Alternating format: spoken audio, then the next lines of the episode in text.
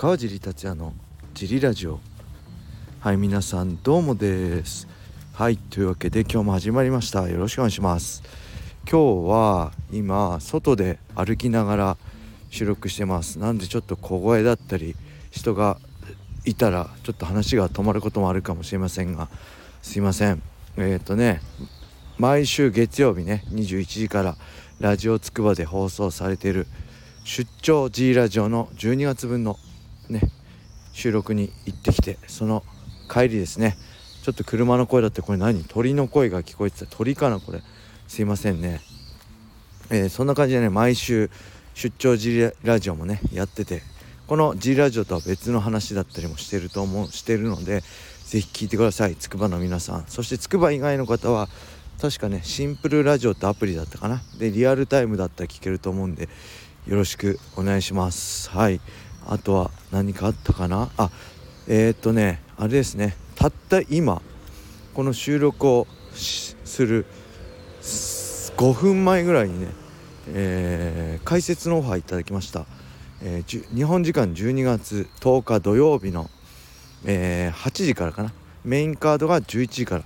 開催される、えー、ベラトル289あれですね、えー、バンタム級グランプリ準決勝ですね、えー、ストッツ対サバテーロ、えー、孫孫孫孫選手対、えー、ミック選手ね。あと女子のフライ級のタイトルマッチの試合が行われるベラトル 289UNEXT でね配信されるんでそれの解説のオファーいただいたんで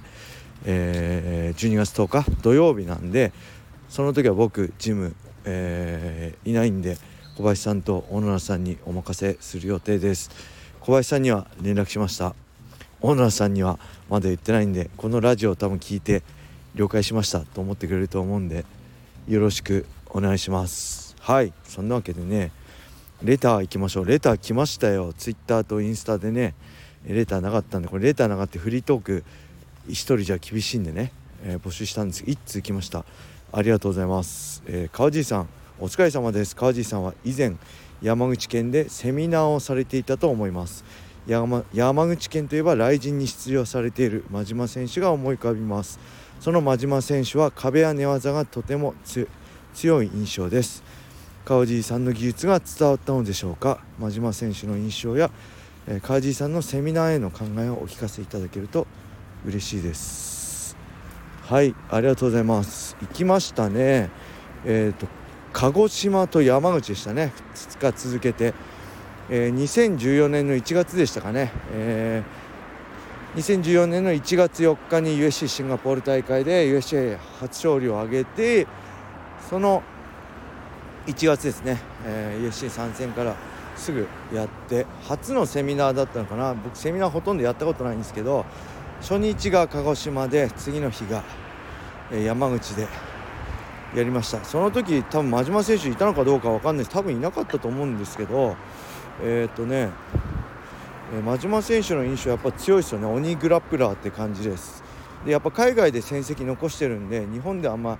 あのー、交流っていうか戦う機会もそういう交流もなかったんでちょっと謎の選手だったんですけど来人にね参戦決まってすごい楽しみにしてたんですけどちょっと来人では戦績がね伴ってないって感じなんですけど、ま、本当はね本当にすごいいい選手なんでぜひね、えー、まだ勝利を挙げてないのかな。来人初勝利を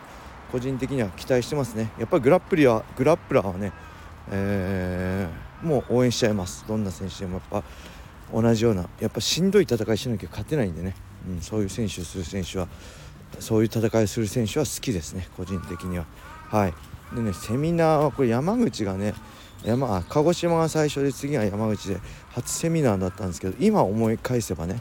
えー、ちょっと詰め込みすぎたなっていろんなことやりすぎたなって思いましたね、うん、やっぱ詰めく時間内に詰め込みすぎると内容が浅くなっちゃうんでもっとね一つの今だったら一つの技を細かくほどいていくような方がいいのかなって考えです。はい。山口県といえば今週まずあれですね。虎尾ですね、えー、シュートの大会で我らが神田さんがシュータシューター初シューターとして参戦するのとあとこのねスタンド FM のラジオもやってるすげえあなんだっけ白木アマゾン大輔選手と森戸森戸選手っていうね神田さんも教わってる柔術のトップファイターがグラップリングで対決するんでそれも楽しみですね。うんえー、そうですね。あ昨日も言ったけどシュートの解説もね、まあ、山口は遠いからねさすがに厳しいと思うんですけど来年からねシュートの解説もちょっとやりたいなと、えー、ちょっと色気を出してる川地です。はい。そんな感じで、えー、あと何かあったかな？これで終わっちゃうと大変なんで。あ山口県そのセミナーね、え、僕あとね大阪でもやったんですよ、ね、大阪でもセミナーセミナー3回しかしたことないんですけどすごい楽しかったですね、えー、やっぱ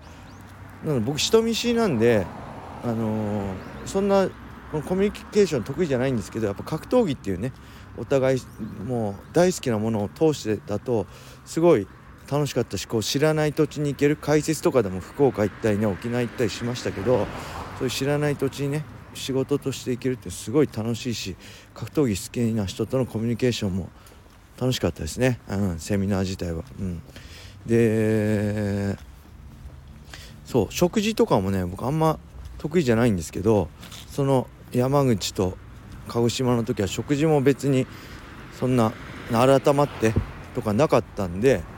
あのー、それが逆に良かったです。ここでなんかみんなとね食事とか言うと結構結構それが僕的に個人的にはねしんどいんでそういうものなくて、えー、すごいいい思い出ですね。ただねその出発の前日かな？えーと、当時 USC で契約したんで USC になんか贈り物があったんで、えー、国際郵便みたいなのをどっか成田かどっかに届けに行った帰りに某ハンバーグ屋さんチェーン店でご飯を食べたらめちゃくちゃ具合悪くなってもう吐き気が止まんなくてね。えこれ明日から鹿児島行くのにやばくないってもうフラフラでも立てない状態だったんですけどなんとかその日はもうずっと一日すぐ帰ってきて寝込んで寝たらねちょっとこう回復してね吐くまでには至らなかったんでもう体調絶不調で行ったんですけどなんとか、えー、みんなとのねスパーリングとかセミナーはもちろんスパーリングとかもまあできました。ただなんか体調万全でやりたかったなっていうのは正直ありましたね。それは僕のまあコンディション不足っていうかねあれが悪かったんですけどそういう思い出もあります。はい。でその後ねそのえー、どっちだ？山口のセミナーの DVD もね送っていただいたりしてなんかすごいいい思い出ですね。うん。Facebook で今でもつながってますね。えー、あもともとあれだ。えー、JB スポーツの、えいちごさん女性トレーナーのいちごさん経由でつながったあれですねオファーだったと思うんで、まあ、そういう人のつながりも、まあ、大事だなっていうのを思いましたね。うん。はい。そんな感じで。あもうちょいあります。あと何かあったかな。えー、なんかあったかな。まあだからそういう食事がね結構こう何？えー、テーブルが何個あってファンが何個何人もいてそのテーブルを選手が回ってみたいなのはね結構苦手なんですよ僕は。人見知りなんで。はい、えー、結構そういうのあるじゃないですか来人のイベントでも。確か多分。選手たち見るとねすごいもう僕は選手もほぼリタイア状態なんでそういうのもないでしょうけどなんか頑張ってるなと思うしいやなんかうん頑張ってって思いますね、うん、それも含めてねファンサービスだし、えー、だからといってねそこをなんだろうしっかりしてるファンが大多数なんですけど